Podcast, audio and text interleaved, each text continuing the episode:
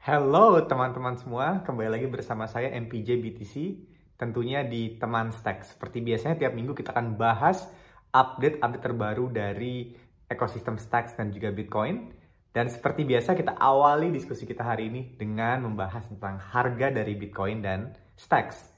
STX, oke. Yang pertama, eh, kita lihat harga dari Bitcoin selama 7 hari yang lalu yang mana sekarang mengalami penurunan ya. Sekarang ada di angka yang lumayan kecil, di angka 19.159,83, 19.100 sekian. Yang mana di minggu lalu itu sempat dibuka di angka 19.400. Bahkan di antara minggu ini sempat drop sekali sampai menyentuh 18.400 dolar.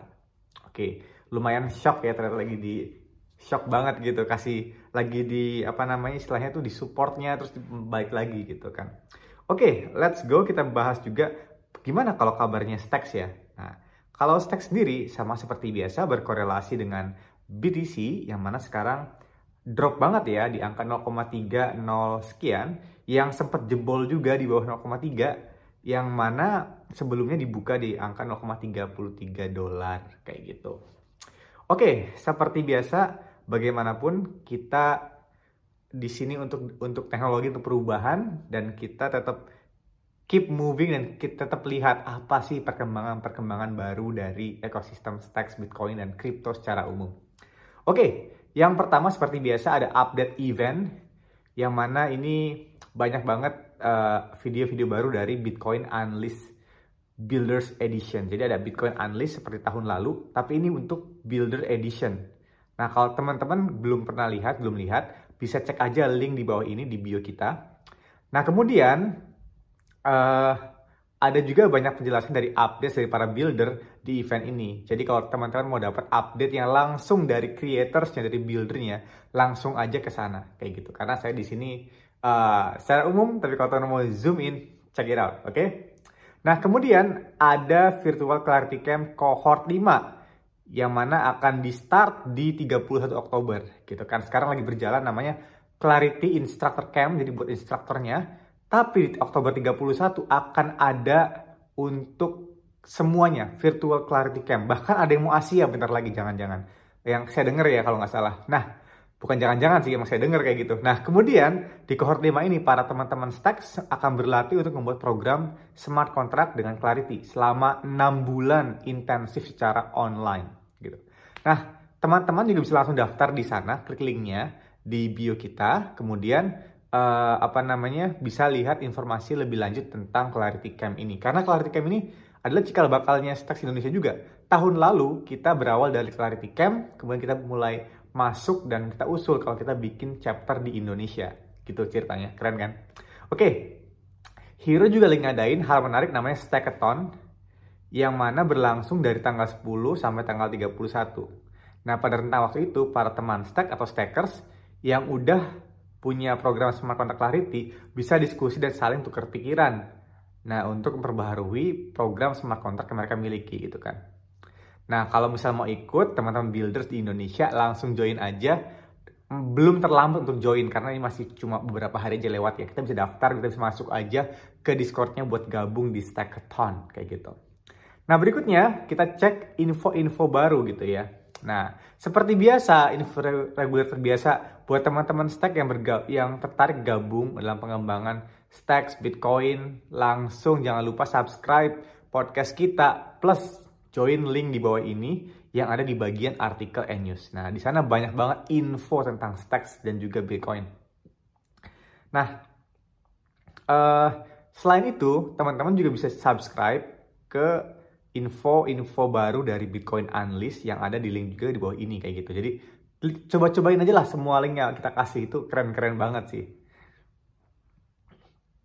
Oke, okay, uh, eh, berikutnya uh, ini ada ulasan menarik tentang rider ya. Jadi uh, ada nama majalah, nama majalah Esquire di Filipina gitu kan, yang sedang menyoroti namanya Luis Ivan Payawal. Jadi itu emang dulu tuh Stacks Indonesia ketemunya sama Ivan dulu, sama Luis dulu nih. Nah dia orang Filipina yang ngembangin teknologi uh, kayak Apple smartwatch gitu namanya Rider dan dia itu apa ya uh, di cover gitu di majalah Esquire di Filipina gitu kan.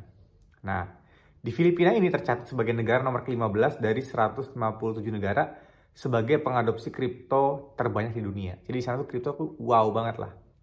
Jadi nggak salah kalau kemudian Filipina menaruh ekspektasi besar kepada Louis Ivan gitu ya.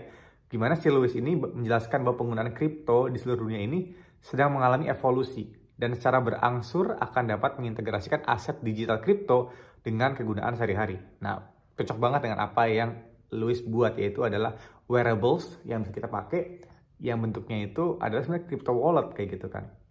Nah, Louis yakin bahwa generasi berikutnya dari dompet kripto adalah dompet sosial yang mana sebagai alat tukar pembayaran untuk banyak kegiatan sosial. Jadi visinya dia itu adalah ya kayak Apple Pay gitu loh, dia dipakai dan dipakai buat bayar di mana-mana kayak gitu. Sekarang ini uh, kita bisa lihat juga pindah ke Milk Road Newsletter gitu kan, yang mana di sini ada yang menarik sih ya. Jadi uh, pertama ada info datang dari Credit Suisse gitu kan, perusahaan perbankan dan investasi ini dikabarkan sedang dalam masalah yang besar gitu kan. Jadi si Credit Suisse ini dia memiliki 900 miliar dolar dalam leverage exposure. Hal itu senilai seluruh kripto digabung, gede banget lah gitu. Nah, bagian dari Credit Suisse ini menurun sejak tahun lalu gitu kan, harganya ya. Nah, yaitu dari 14,9 dolar menjadi cuma 3,9 dolar gitu. Nah, Credit Suisse ini diprediksi oleh berbagai pihak akan mengalami namanya gagal bayar atau default kayak gitu kan. Permasalahan yang dihadapi saat ini adalah uh, Stanley Druckenmiller gitu kan yang diprediksi sama Stanley Druckenmiller di kenyataan itu kripto akan mendapatkan era pencerahan karena masyarakat udah nggak percaya lagi sama bank gitu.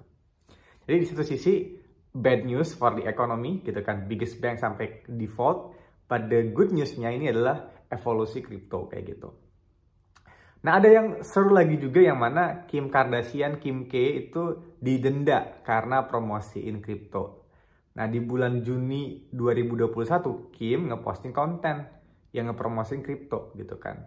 Uh, Ethereum Max gitu namanya di instastorynya nah Kim sendiri pengikutnya itu 300 juta lebih. Nah, sehingga iklan itu jadi iklan paling gede di dunia karena langsung 300 juta followers ngelihat gitu ada iklan kayak gitu. Sayangnya Kim nggak ngasih tahu kalau misal dia dapat 250 ribu dolar untuk ngeposting tersebut.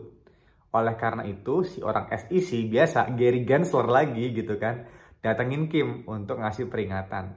Gary Gensler emang ini ya luar biasa. Oke, Nah, Kim setuju nyelesain masalah ini dengan bayar denda 1,26 juta. Wah, boncos nih.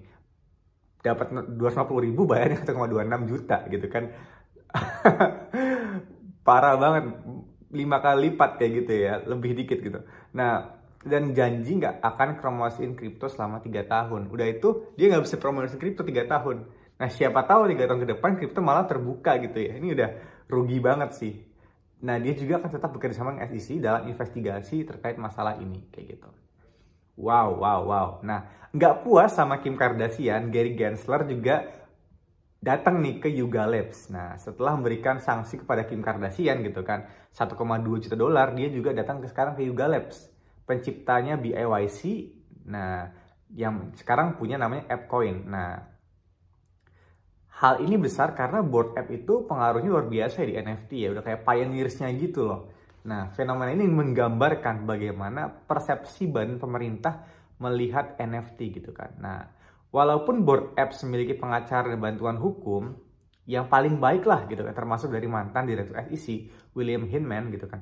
Fenomena ini dampaknya agak buruk sih uh, dengan menurunnya app coin senilai 8% gitu kan dan board apps turun 5%. Jadi kayak udah lagi bear market ditambah begini makin begini gitu kan nah ada info yang menurut seru lagi nih agak basi sebenarnya tapi Elon ngebeli Twitter lagi. Jadi dia udah kayak flip flop flip flop. Akhirnya beli kayak gitu kan.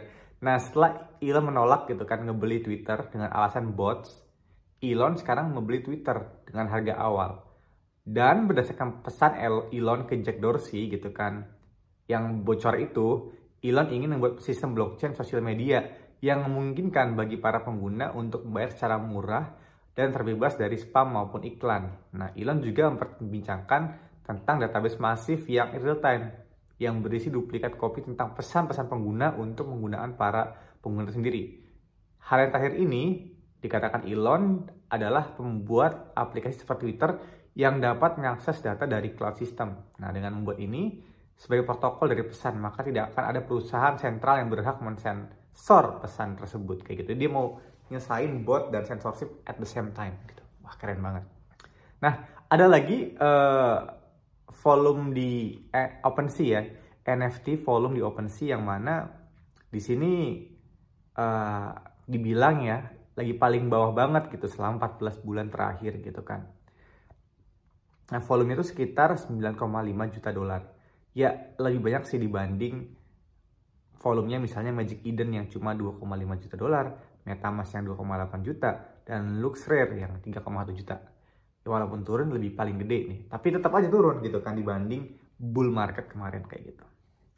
Kemudian ada yang baru lagi namanya fans token fans token ini sekarang sedang meningkat secara drastis seperti Brazil fan token naik dari 0,17 dolar menjadi 1,25 gitu kan. Argentina fan token dan seterusnya. Karena sekarang lagi mau rame Piala Dunia. Jadi Uh, sekarang ada medianya ya buat orang fans-fans mengkolek sesuatu tuh ada medianya banget itu NFT kayak gitu.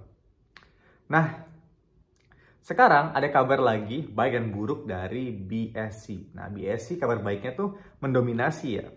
Binance Smart Chain ngedominasi gitu kan. Yang mana penggunanya tuh sebanyak 1 juta pengguna gitu kan dibanding Ethereum cuma 500 ribu pengguna harian.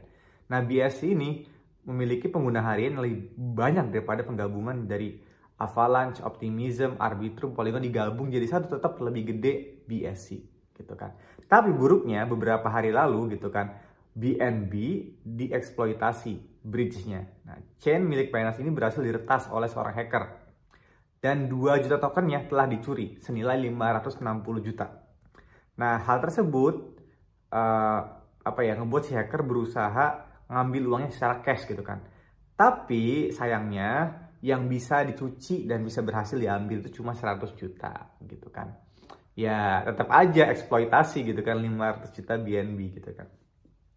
Kemudian ada kabar buruk lagi data data pengguna Celsius bocor di buku besar yang di uh, share gitu kan ke pengadilan yang mana sebesar 14.000 halaman kayak gitu. Semua dibocor di sana. Nah, pengadilan sebenarnya itu hendak menunjukkan bahwa tiga eksekutif Celsius telah melakukan penarikan jutaan dolar sebelum perusahaannya bangkrut. Alhasil, sekarang data pengguna Celsius termasuk nama, jumlah uang, transaksi ID, dan lainnya dapat dicari dengan hanya melihat dokumen tersebut. Ya, ini bisa nggak ya keadilan gitu pakainya ZK proof gitu proof kalau dia udah nge-spend tanpa ngelihat isinya gitu. Biar bisa nggak kelihatan ya teman-teman yang lain gitu kan.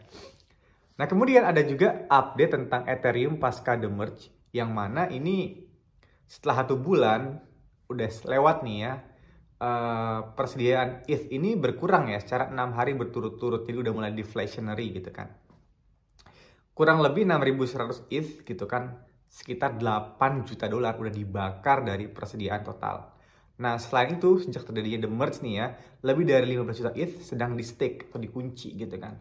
12% dari total ETH itu lagi dikunci buat mengamankan jaringannya gitu kan. Nah, penerbitan issuance ETH juga turun 98% nya udah nggak dikeluarin lagi gitu ETH, udah udah dikit banget dikeluarinnya gitu kan.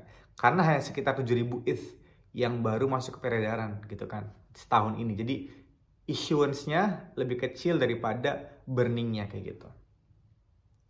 Nah, kemudian ada kabar yang menarik, menarik banget, uh menarik banget, yaitu dari ini ya, CEO-nya Shopify yang mana bertaruh besar di kripto. Nih, Tob Tobias Lut gitu, Lutke, nih ya, CEO Shopify membeli stok Coinbase nilai 369 ribu dolar, gitu kan, setiap pekannya sejak Agustus 2022. Dia beli terus DCA-nya tuh nggak nggak kira-kira ya. DCA-nya langsung 369 ribu. Jadi udah kayak miliaran dia DCA tiap tiap tiap minggunya ya. Nah dia juga menggantung NFT-nya uh, eh, yang didapat dari koleksi Videnzanya Taylor Hope gitu kan di ruang keluarganya. Gila nggak? Ya nggak aneh sih bilioner main ginian gitu kan. Uh, Kemudian ada juga yang mengatakan kalau eksperimen Bitcoin di El Salvador gagal. Belakangan ini banyak berita yang ngabarin nih kalau eksperimen Bitcoin di El Salvador itu gagal gitu kan. Nah, si Milk Road ini gitu kan menemukan hal yang sebaliknya ketika mendapatkan informasi dari bendahara South Carolina gitu kan. Dia menemukan bahwa Bitcoin membantu 80% bisnis-bisnis lokal yang kecil dan pedagang-pedagang jalanan yang nggak bisa koneksi pada bank Sejak adanya Bitcoin, di sana pendapatan dari turis naik 52% gitu kan. Lapangan pekerjaan lebih terbuka 7%. Bisnis baru mulai bertambah 12%. Walaupun demikian, El Salvador memang tetap kehilangan investasi Bitcoin senilai US 60 juta dolar. Gila.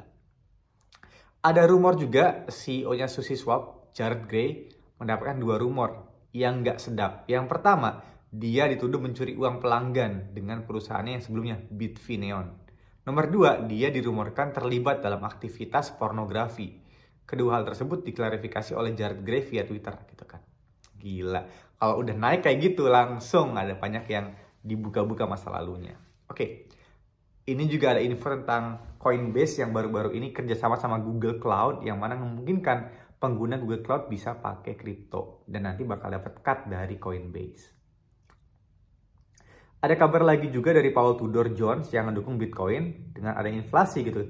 Banyak miliarder yang mulai berbicara mengenai kripto. Nah ini juga ada apa ya, bear market tuh kayak bagus-bagus enggak gitu loh. Nah ini mungkin bagi para whale itu lagi mau ngeserok ya. Uh, at the same time gitu kan bagi para retail investor nih agak lumayan membingungkan ya kayak gitu kan mau dibeli apa enggak gitu apalagi kalau bagi investor yang strateginya lebih kepada hodl gitu ya nah ini kita bagi para apa ya trader atau investor harus mulai kritis gitu apa sih langkah yang kita coba kayak gitu. Nah, uh, ada info lagi terakhir itu adalah limit break ngebayar tinggi di iklan Super Bowl gitu kan. Nah, limit break ngebayar iklan sebesar 6,5 juta dolar untuk mempromosikan NFT-nya di Digi Daigaku di salah satu iklan Super Bowl sepanjang 30 detik gitu kan. Gabe Leiden, CEO dari Limit Break, pernah membayar iklan di Super Bowl sebanyak dua kali untuk mobile gamenya, yaitu Game of War sama Mobile Strike. Nah, perusahaan ini, Machine Zone, sayangnya uh, tidak dapat dinyatakan sukses karena perusahaan tersebut telah dijual dengan harga 500 juta. Sedangkan investor telah menggelontorkan 725 juta. Jadi rugi nih perusahaan dia. Tapi dia masih tetap gigih gitu ya mengiklanin lagi di Super Bowl. Oke, itu aja info-info update dari teman stack banyak banget. Saya juga sampai pusing bacanya. Uh, tapi yang saya ambil adalah apa ya di dalam bear market nih ya banyak mulai criticism terhadap crypto yang bagus ya yang yang yang bagus yang on point yang mana juga diikutin oleh regulator yang mulai menelisik lebih jauh gitu apa sih di dalam NFT ini di dalam crypto ini gitu kan. And at the same time dibaliknya lagi gitu kan ada beberapa kesempatan dan ada juga orang-orang yang mulai paham gitu kalau crypto is interesting and important gitu kan. Udah banyak orang-orang yang tadi nggak pakai jadi pakai, bahkan flexing kalau dia udah join crypto seperti tadi CEO Shopify kayak gitu kan. Nah, saya rasa kalau udah ada sinyal-sinyal kayak gitu, ini adalah sinyal-sinyal menarik gitu kan untuk masa depan dari crypto. Tapi buat saya yang menarik adalah uh, di bear market ini gitu kan adalah kesempatan buat kita supaya kita bisa deep deeper gitu kan. Kita lihat apakah ada potensi yang menarik atau enggak di kripto. Siapa tahu kita bisa jadi uh, pembeli Ethereum, pembeli Stacks yang ada di masa depan gitu kan. Yang di masa lalu gitu kan yang kayak dia beli murah jual mahal gitu kan. Nah, itu uh, maybe this is the moment seperti tahun 2017 yang mana ada bear market kayak gitu. Tapi ini kayaknya lebih dua kali lebih luar biasa dibanding yang 2017 karena didukung oleh krisis ekonomi global yang apa ya menarik berbagai macam institusi finansial gitu kan dari bank-bank seperti Credit Suisse yang yang turun gitu kan dan juga lain-lainnya gitu. Saya rasa uh, ini bakal lebih bear market dibanding 2017 dan uh, who knows gitu ya uh, apa namanya apa yang kita lihat nanti di dalam 36 bulan ke depan kayak gitu. But anyway, uh, saya rasa berita minggu ini sangat menarik banget buat disimak dan juga bisa buat ditelaah lebih lanjut kayak gitu. Dan teman-teman ini bukan financial advice jadi please do your own research. Oke, okay? itu sih dari saya. Sampai ketemu di teman stack minggu depan. Terima kasih.